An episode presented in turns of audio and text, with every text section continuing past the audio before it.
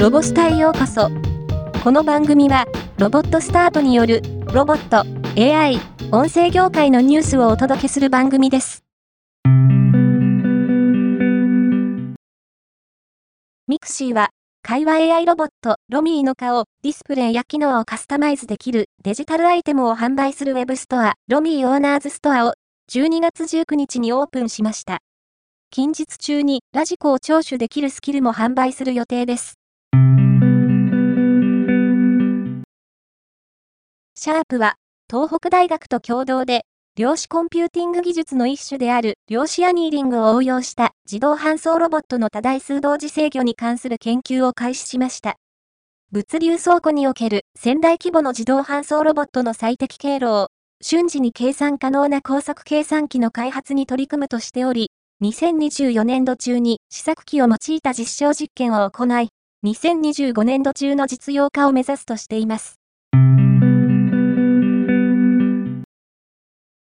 丸紅ネットワークソリューションズは、2023年12月20日から2024年3月31日にかけて、ナレッジクリエーションテクノロジーと熊本市交通局が共同で行う、熊本市内を走る路面電車における AI 顔認証技術とモバイル決済及びモバイル定期を連携させた運賃決済システムの実証実験に参加すると発表しました。株式会社三つ葉コミュニティは、自動運転車両のオペレーター、遠隔監視業務に参入することで、地域の移動を支え、持続可能な社会づくりに貢献していきたいと考え、株式会社マクニカと連携し、11月1日から19日までの期間、三重県四日市市にて自動運転 EV バスを活用した実証実験に参加しました。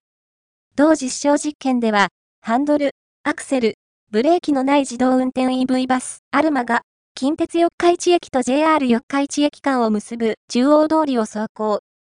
約1180名の利用者が乗車した同実験において、同社は自動運転 EV バスのオペレーターとして、アルマの運行と市役所内に設けられた遠隔監視センターでの監視業務を担いました。株式会社ギークプラスは、アスクル株式会社が、アスクル、バリュー、センター、関西にて、ギークプラスの新製品、ポップピックを導入したことを、12月15日に発表しました。アスクルでは、同社の GTP ソリューションを、複数のセンターにて使用し、業務の自動化業務負荷の軽減、それによる商品在庫効率や作業生産性の向上を図っています。同センターでも、同社の搬送型ロボットが2019年から稼働しており、今回は追加の導入となります。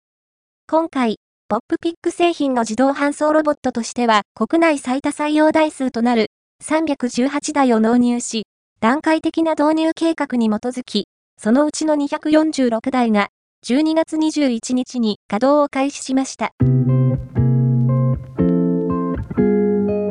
今回のニュースは以上です。もっと詳しい情報を知りたい場合、ロボスタで検索してみてください。ではまたお会いしましょう。